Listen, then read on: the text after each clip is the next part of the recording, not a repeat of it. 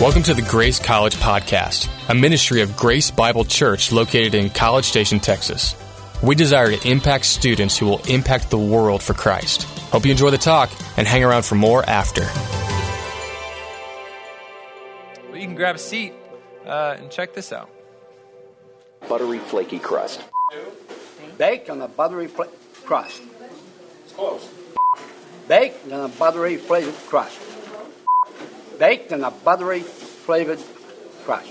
Uh, crust. Yeah. Baked in a buttery, flaky crust. Baked in a buttery, Baked a flaky buttery, flaky, flaky Here we go. crust. Here we go. Baked in a buttery crispy crust. Flaky. I left flaky out again. Baked in a buttery uh, crispy crust. Flaky! I thought I said flaky. You should have had me do that. Oh yeah, she does that good. Baked in a buttery, flaky, Baked in a buttery flaky. flaky crust. Ah, Baked in a bake. Oops. Baked in a buttery, crispy flake. Baked in a buttery, flaky crust. Yahoo.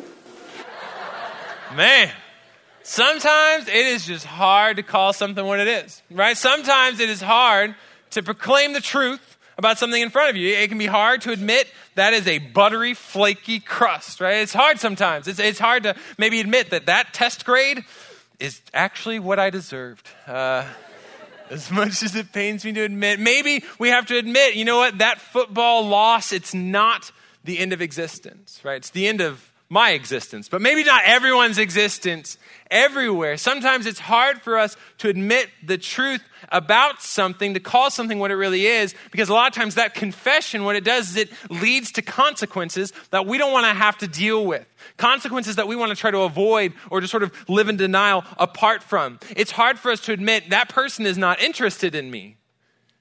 Because the consequences, when that means that we have feelings that are unrequited, that means that we have to change the way that we view that person or that relationship or, or how we're going to be living in the immediate future. Sometimes it's hard to admit that dream is no longer possible. Why? Because the consequence is that we have to get a new dream. We have to move forward. We have to go in a new direction. It's hard to admit that that friendship that I've loved and I've leaned upon is falling apart.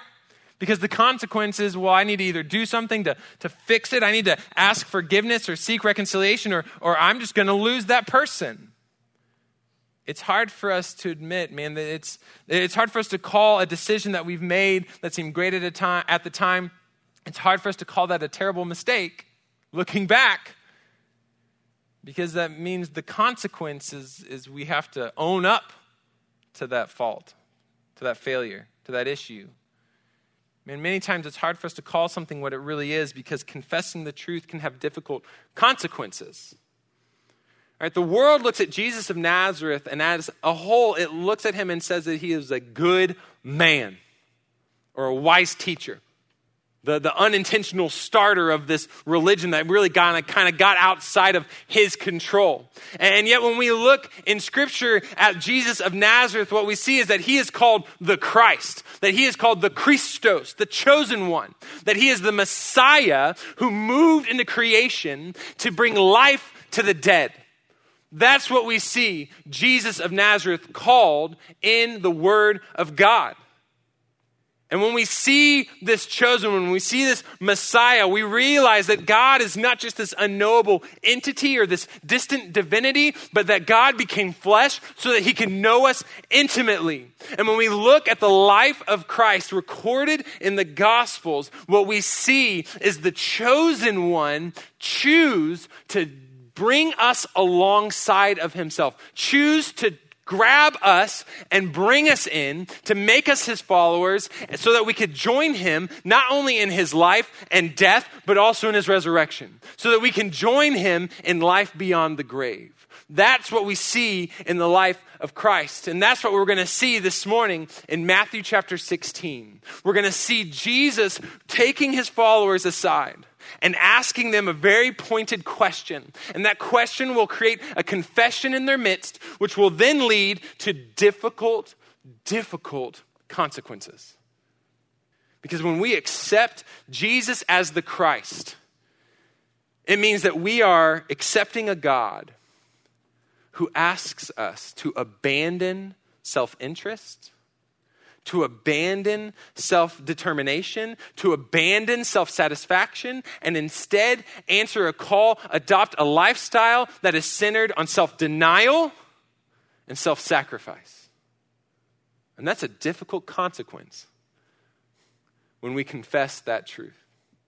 In Matthew chapter 16, starting in verse 13, we see that Jesus had come to the area of Caesarea Philippi, and he asked his disciples, Who do people say that the Son of Man is? All right, so Jesus is taking his disciples to a very intentional place. He's actually, uh, they're kind of on their way to Jerusalem. It's a long roundabout way, but they're kind of on their way to Jerusalem where Jesus is going to be killed. Uh, but on the way there, they're stopping at, for a moment at Caesarea Philippi, which is a, is a significant location because it's the location of a temple built to Caesar, where basically people from the area would come to this temple and they would confess Caesar is Lord. The emperor of Rome, he is in fact God. Right now, they most of those people they would say he's a god. Right? They had a lot of other gods on the side. But part of being in the Roman Empire meant that you had to confess Caesar to be Lord. And so Jesus Christ is in this place where all these people are coming and gathering and confessing Caesar as Lord. He turns to his disciples and he says, Hey, who do people say that I am? Right? He says the Son of Man because this is a term that he uses repeatedly throughout Matthew, throughout Mark, throughout Luke. This is a term that he uses over and over again to describe himself. Something we talked about last week where he's not only pointing at his humanity, right, Son of Man, emphasizing the humanity that he had taken upon himself, but it's also a taste of what he will be. The Son of Man prophesied in Daniel 7, the one who would fall from heaven, would descend and, and have this kingdom that lasts forever, this authority that is unsurpassed. So Jesus Christ looks at his disciples in this place where everyone's calling Caesar Lord, and he says, Who do people think I am? Who do people say that I am? And this is a very pointed place. It's also a very pointed time because Jesus, at this point in his ministry, he's been abandoned by a lot of people. He's been preaching and moving and teaching for, for years, a few years now. And there were crowds that had amassed. And yet, what they were finding, those crowds, these kind of fan, this fan base, is as much as they loved the healings and the miracles of Christ, they hated what he was teaching. They loved what he did, they hated what he said. And so slowly but surely they just kind of peeled away. And he had been abandoned by his fans. He'd been abandoned even by his family, the people of Galilee, who thought he was crazy. And all he was left with was this core group of followers. It was a very pointed time. He was basically at the his Gotye moment. Okay? I don't know if you remember Gotye. He loved paint, and he talked about someone that he used to know. And he was really big. I found out six years ago. It doesn't seem that long, but six years ago, he was he was on top of the world. His this music video has like 600 million views, something crazy. All these fans, all these people had gathered, said, "Yes, someone used to know you, but I know you now, and I, I want to follow you. Go, yay! And it's gonna be great. And I love. And that girl's not in the band, but maybe later. I don't know. And, and all these people were kind of gathered, and yet today, go, yay! I don't know. I, I couldn't even find it online. There's there's no no one knows where was Gotye. I don't know he's like French or European or something, so maybe he's there. I don't know. Like, I don't know. Because I've abandoned him, all right? I abandoned him. Jesus Christ has been abandoned by that large mass of people. He's left with this kind of core group of followers. And so he turns to him. And he says, Who do you say that I am? Or, sorry, who do people say that I am? And so they say, Well, some people think that you're John the Baptist. Other people say that you're Elijah. Other people think you're Jeremiah or just maybe one of the prophets. And this is an incredibly telling uh, response Right? People are saying, well, maybe you're the resurrected John the Baptist. There was a, there was a ruler at that time, a, a, a regional ruler who thought that, that maybe this is John the Baptist raised. Some people thought, well, maybe John the Baptist wasn't actually the one who would come in the spirit of Elijah to prophesy the, the coming to pave the way for the Messiah. And some people thought that maybe Jesus was that, and John was, they'd missed the mark because he'd been killed. John the Baptist had been beheaded at this point.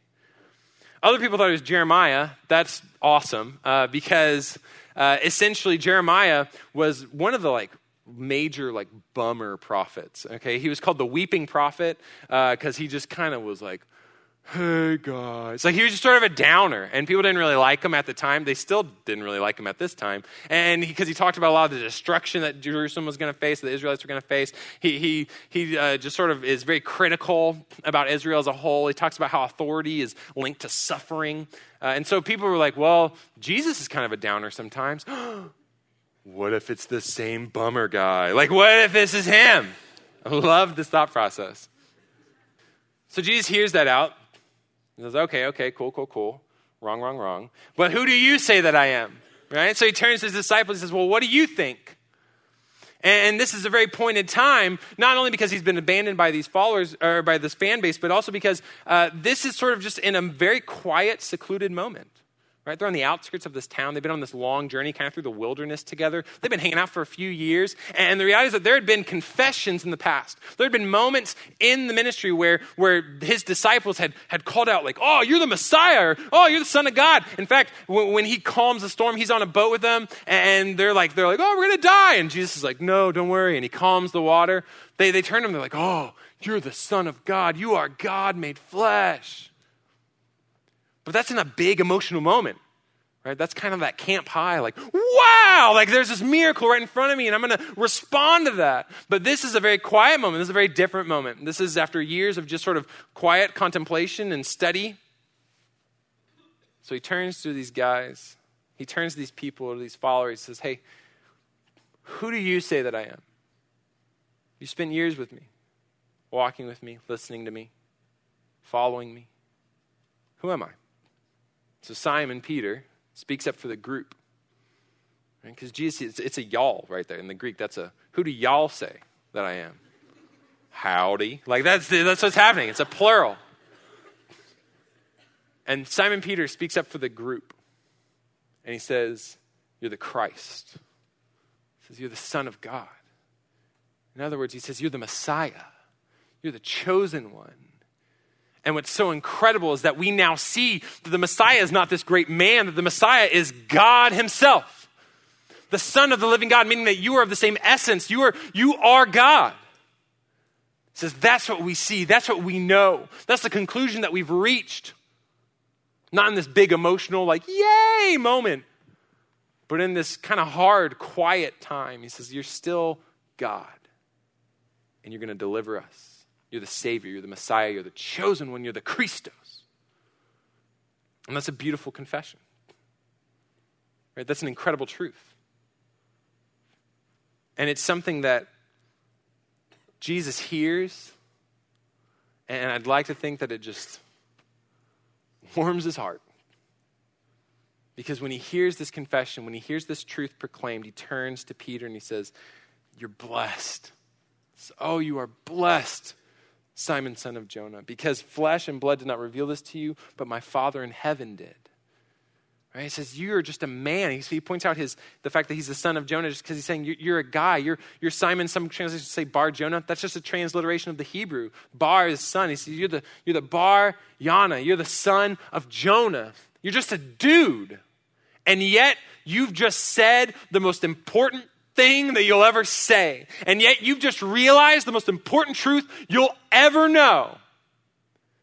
And it's by the grace of my Father in heaven who's revealed this to you. And this is something that we need to recognize is that as believers, we've been given a gift. If you confess Jesus as the Christ, if you have decided, you know what, I'm going to trust not in myself, not in this world, not in some other God, not in some other text, not in some other promise, I'm going to trust in Jesus Christ, in Jesus of Nazareth, that He is God, that He stepped out of heaven and onto earth to live and die and rise again for me. I'm going to trust in who He is and what He's done. I'm going to ask Him for the forgiveness that I know is found in His name, that's been accomplished by His work. And if I believe that, if I hold to that, if I confess that truth, we see without a doubt that it is a gift that we've been given. It's by grace through faith in Christ that we are saved. It is an unmerited gift or favor from the Lord that we would know this to be true. That's something that should humble us. It should be something that, that, that shakes us to our core. to recognize that God has given us this cornerstone, this foundation for our belief, that, that Paul will say is a stumbling block for other people. He says it's, it's the crucified Messiah. He says it's a, it's a stumbling block to the Jews. It's foolishness to the Gentiles. He says this is a truth that does not make sense. God's wisdom is separate from the world's wisdom. He says the world and its wisdom will never know or understand God. And yet, God, because He is so loving and so gracious, He has given some of His wisdom to some of us. So, man, if, if you own this truth, this is a gift that you've been given, something that you should be grateful for, something that you need to be responsible with. And it's something that, honestly, I know not all of us have actually held to or accepted. Some of us, I know this is a faith, this is an idea that we've been handed. And we're in college and we're maybe still kind of feeling it out. We're still kind of doing, going through some of the motions just because we're not really sure what else to do yet. But I'd encourage you to stop today and ask Do I hold to this? Do I believe this? Is this a truth that I would personally confess? Is this, is this something that I, I really build my life upon? And if that's so, I mean, if, if that's true, and I pray it is, Jesus says, okay, that, that, that's a beautiful truth. That's an incredible confession. He says, but here's some consequences. He says, this is what's going to follow if you held to that truth, if you believe what you've just said, if you believe that I'm the Christ, this is what that means. He says, I tell you that you are Peter, and on this rock I'm going to build my church, and the gates of Hades will not overpower it. Okay, Jesus is about to launch into kind of a, a lot of different points. We're going to walk through it a little bit, uh, a little slowly, just to sort of get all of it. It's very, very dense. This is a very dense passage. And he starts off by saying, Look, you're Peter, and it's on this rock that I'm going to build my church. And he's using um, some wordplay.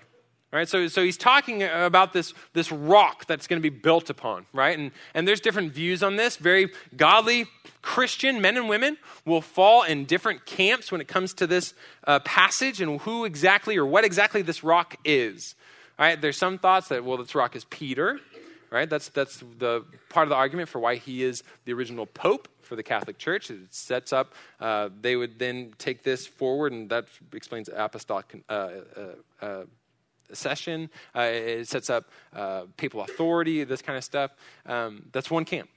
Another camp is they would say, well, no, this is, he's saying the rock is the confession. It's the gospel itself. It's just sort of communicating the gospel about who Jesus is. They would say that's, that's the rock. Other people, and, and this is probably the, the main line, mainstream uh, thought, evangelical theologians would say, Jesus is talking about himself. That's the rock the truth that he is the Christ. That is the rock upon which we are built. That's the foundation that we've been given. They, they get this because when we look throughout Scripture, we see people talking about the Messiah as a stone or as a rock. It's prophesied in Isaiah 28 that the Lord, he says, Look, I'm laying a stone in Zion as a precious, or an approved stone, set in place as a precious cornerstone for the foundation. And the one who maintains his faith will not panic. Isaiah is saying there's going to be this Messiah, there's going to be this chosen one. And when he comes, he's going to be uh, the cornerstone, the foundation of what we believe. And if you place your faith on that, you're not going to be shaken, you're not going to be panicked because you've got this bedrock, you've got this solid foundation in this Messiah in this promised one, in this deliverer. Jesus himself kind of refers to himself. He quotes this passage referring to himself in Matthew 21, saying that I'm this rock, and this one that's been set forth. Peter, who's being addressed in Matthew 16, he calls Jesus the stone. He quotes Isaiah 28 in talking about Christ in 1 Peter 2 5.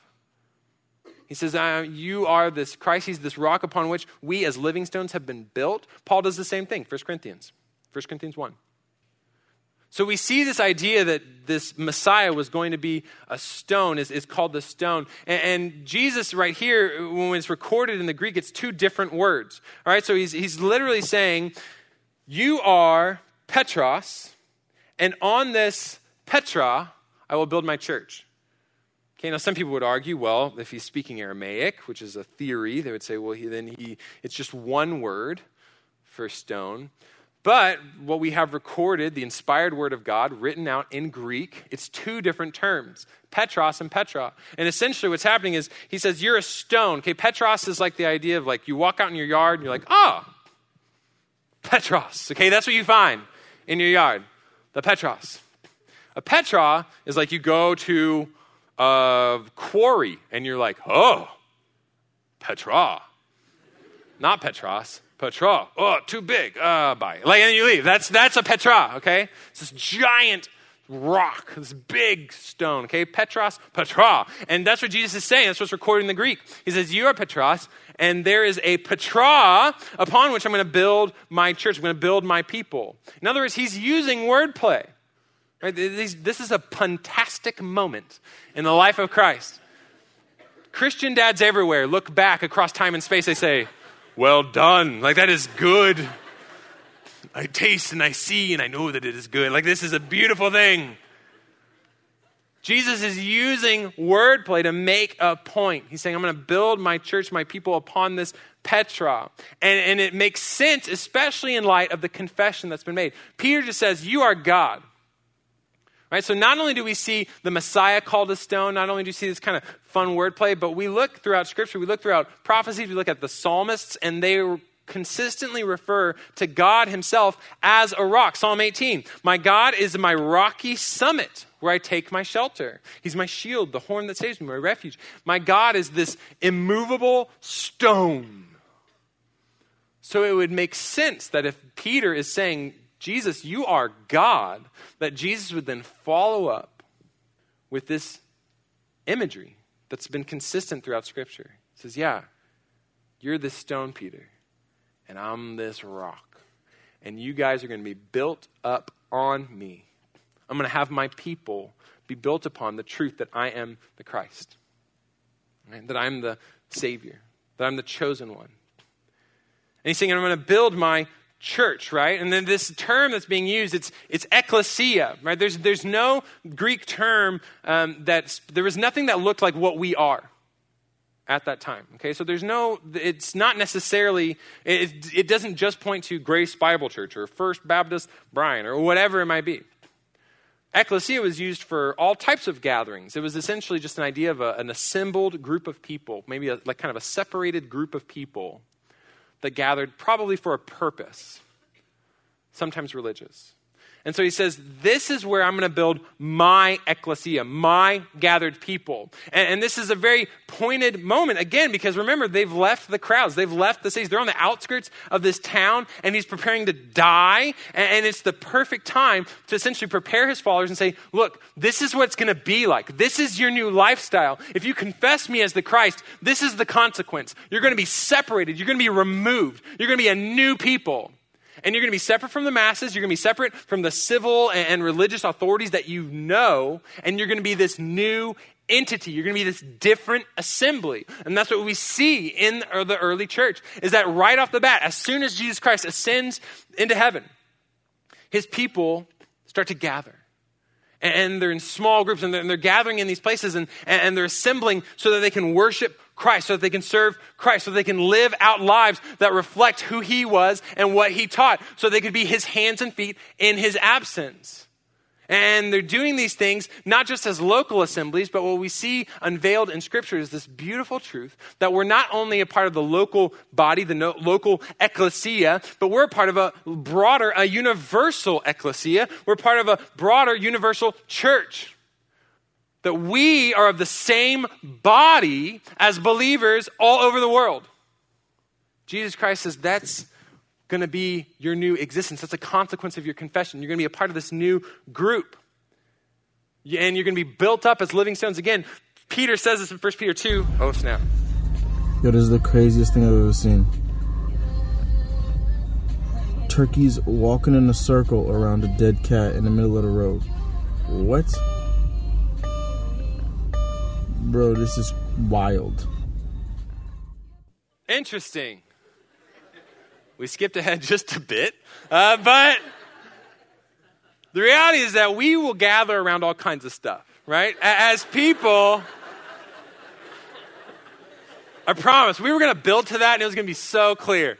Uh, but we'll gather around things, right? We'll, we'll center on stuff. Just as people, uh, we will kind of build our friend groups or we'll build, build our lives around some sort of central idea or principle. We will structure our lives and our thoughts and our desires around sports teams or fantasy sports teams that we just make up in our minds and put on the computer. We, we will center our lives around, around politics, about, around policies, about who should be elected to what position and what municipality should govern what sort of. uh, We, we will center our lives on, on the careers that we're in. A lot of us are in organizations right now that are all about teachers, being teachers, in the future as teachers. Like that's, a, that's probably, Tiffa Tiffa Tiffa is probably an organization at A&M right now. We will center around other people, or we will gather with other people around an idea or a concept, or being engineers, or being teachers, or being accountants, or being in business, whatever. And Jesus Christ is looking at his followers and he says, I have something better. I have something different. He says, You don't just have to gather around the, the thing of that day. You don't have to just gather around an idea or a person or a teaching or a philosophy. Here's what you can gather around you can gather around me, and you can gather around Yahweh, the living God.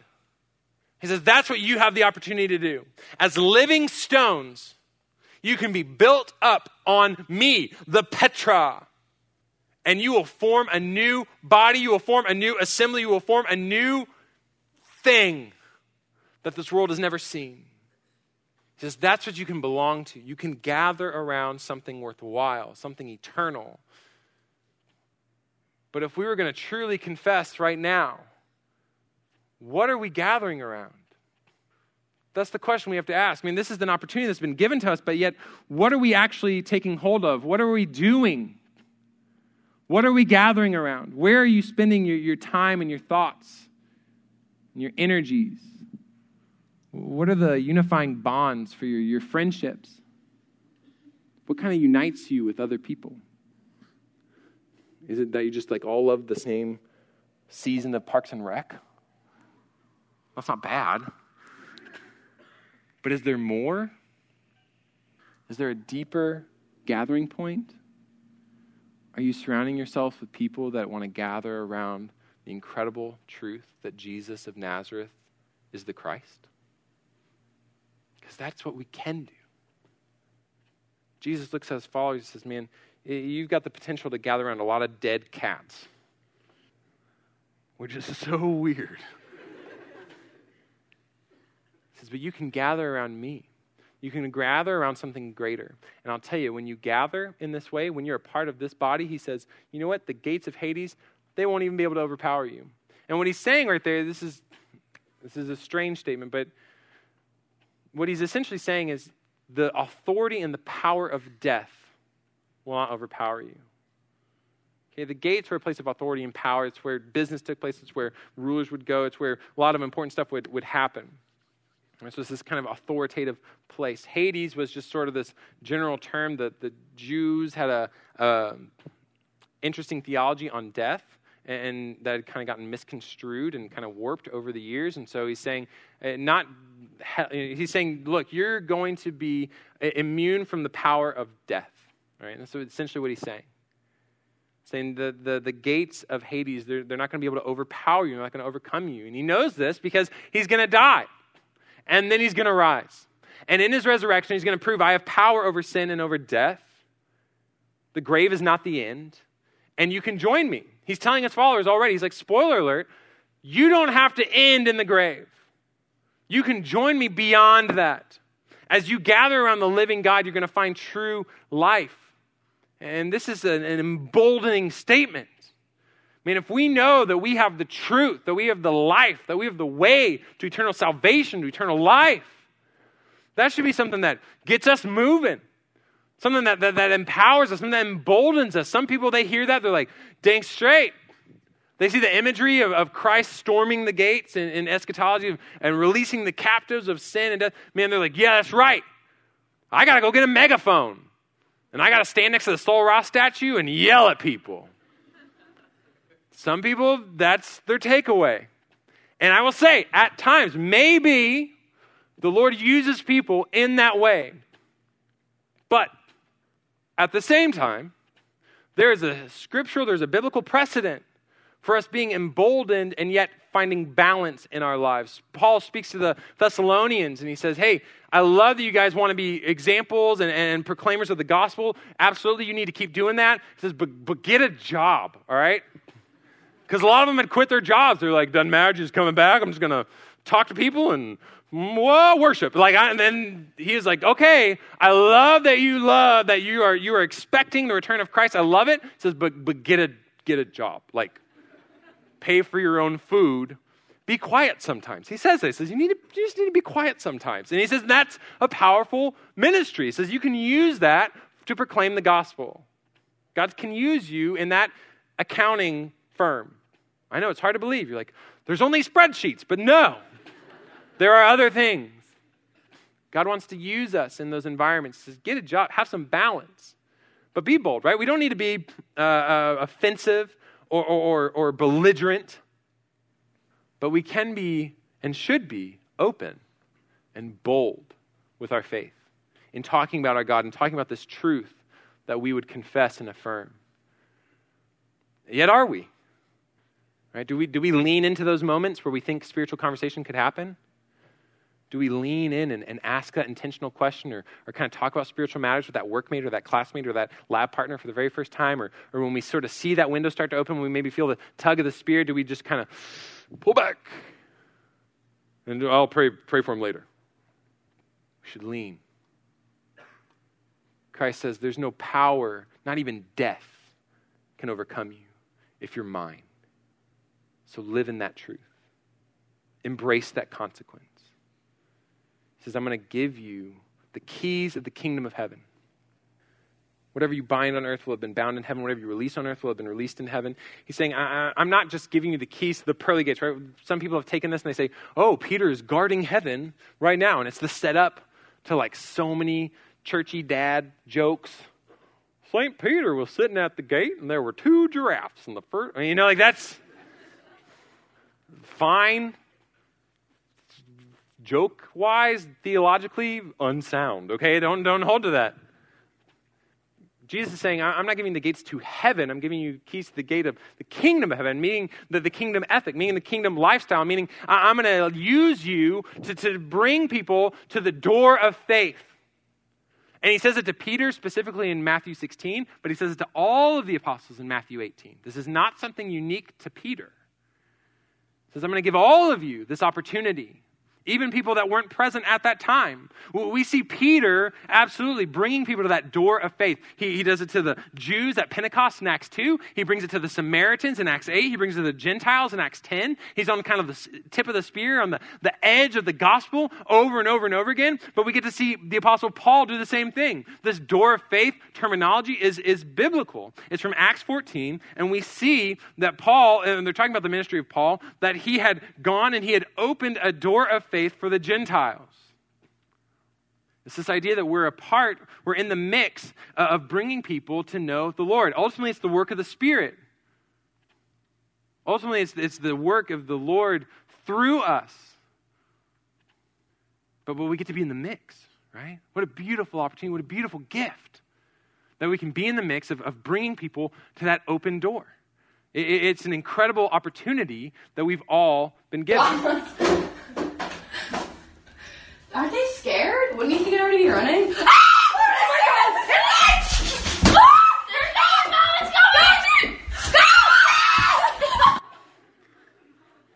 Beautiful. What a beautiful picture of the gospel at work in our modern lives. God says, you know, I, am the one that's moving. It's my spirit that's going to call people. People aren't going to just be argued into, the, into faith. People aren't going to be convinced into faith. He says it's going to take the, the draw of the spirit of my God revelation. He says, but you can be a part of it. I'll use you. That's why Jesus looks at his disciples eventually and he says, Hey, I want you to go to all people in all nations. I want you to tell them the things that you've been taught. I want you to preach what you've heard preached. I want you to, to, to teach them to obey the things that you yourselves are obeying. So the question we need to ask ourselves is, are, are we taking advantage of that opportunity? Uh, who are we opening this door for? Are you building relationships with non believers? And if so, are you using that platform to proclaim the gospel? You know, it's great to, to, to be nice and, and loving and kind, and that is a witness, absolutely. Our actions matter, but so do our words. We're not called to go to the ends of the earth and be nice. We're called to go and to preach and to proclaim the truth, not to just hope that maybe this person will see through my niceness that God is good. Like, we need to bring the gospel clearly, openly, boldly, wherever we find ourselves. It's a consequence of the confession that we've made. And Jesus says this is all a part of bringing about God's will. That's what he, that's what he gets at when he's talking about this binding uh, and releasing. He's using terminology used by the church leaders at that time that are essentially uh, you bind things, meaning forbid things, and you release things or loose things, meaning you permit them. And he's not saying that whatever you bind on earth will be bound in heaven. It's not you do it here and so it's done in heaven. He's not saying that, that God's or that man's will is accomplished in heaven. The Greek verbiage right here, the, the, the words that are used are very intentional. He's saying what you do here will have already been done. The, the stream goes this way, not that way. You can't walk into your class, look at the syllabus, stand up on day one and say, you know what? There shall be no group project this semester, for they are a scourge upon humanity, and they have no place amongst us. Right? You will get applauded for sure for preaching the truth, but that doesn't work. That's not going to somehow like work back and, oh, the syllabus, it changed before my eyes. Like, that's not going to happen because the department head or the professor that these things, the stuff has to just, the, it doesn't flow that way. Jesus says, You're going to bring about God's will. It's the same way that Jesus prayed, God, I want your kingdom to take place here on earth. I want your will to be done just as it is in heaven here on this earth. I want us to live in the ways that you've set forth. I want us to obey the commands that you've put in front of us. He says, That's what you have the opportunity to do. If you've gathered, if you've confessed me as the Christ, this is a consequence. You have the opportunity to not only proclaim the gospel, but to live it out. To live out the will of God on this earth. And yet, what are we doing? I don't always do that. I'm a professional Christian, and I don't always do that. The reality is that we all find ourselves at times, maybe in some contexts more than other contexts, maybe with some struggles more than other struggles, finding ourselves wanting our will to be done, wanting our desires to be filled, wanting to satisfy me instead of listening to the call and the command, the desires of the God who saved us. When we confess that Jesus is the Christ, there is a consequence. We have a new people that are united in life, in joy, in satisfaction. It's incredible. But we also have a new purpose. Right? This people is set apart and they we cannot be overcome by death. Man, what an incredible truth. But we have a new purpose.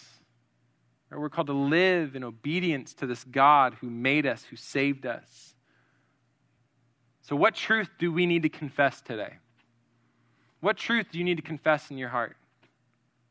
Whose will are you seeking to enact on this earth? What doors are you opening for others to come to faith?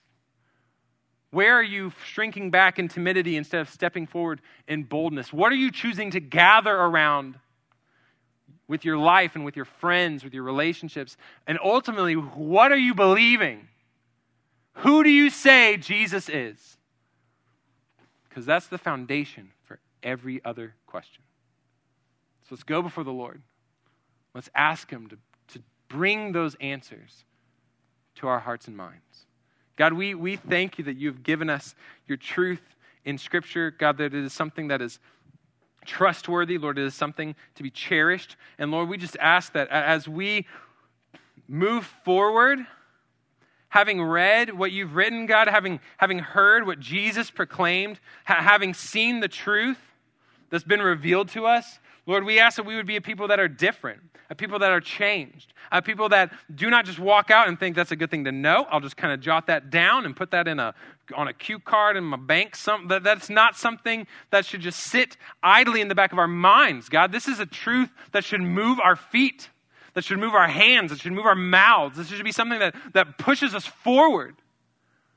So, God, let us be that people. Let us be those people whose hearts break for the lost around us. Let us be those people who, who want to speak this truth as often as we possibly can. Not only to those who do, haven't heard it, not only to those who don't believe it, but God, even to those who have heard, who have believed, who just need to be reminded and encouraged that we have a cornerstone and a foundation that is separate from any broken junk that we could come up with. So take a moment right now. Start by asking the Lord, God, show me, is, is this a truth that I hold to? Be honest with yourself honestly confess do I believe that Jesus is the Christ, the Messiah, the chosen one, the way, the truth, and the life? And if so, God, where is it that I'm ignoring the consequences of that confession? God, where is it that I'm still chasing after my own will? God, where is it that maybe I'm, I'm still timid? I'm still shrinking back, but I'm still afraid uh, of the, the thoughts or the, the, the stigma that could come with my bold proclamation of the gospel? Lord, where is it that, that, I'm, that I'm not seeking out to, to open the door of faith for, for people that need it, that need to hear it? Lord, convict me of where I'm failing. But then pray that God would move into that, that His Spirit would empower you. He's promised us that His Spirit is strong where we are weak, that He's made perfect where we're, where we're imperfect, where we're broken. So say, God, draw to my mind where it is that, that I'm ignoring the consequences of my confession. But Lord, embolden me. Lord, strengthen me. God, move me through that. God, let me walk out of here as a person who is changed by the truth that I've received. Pray those things right now.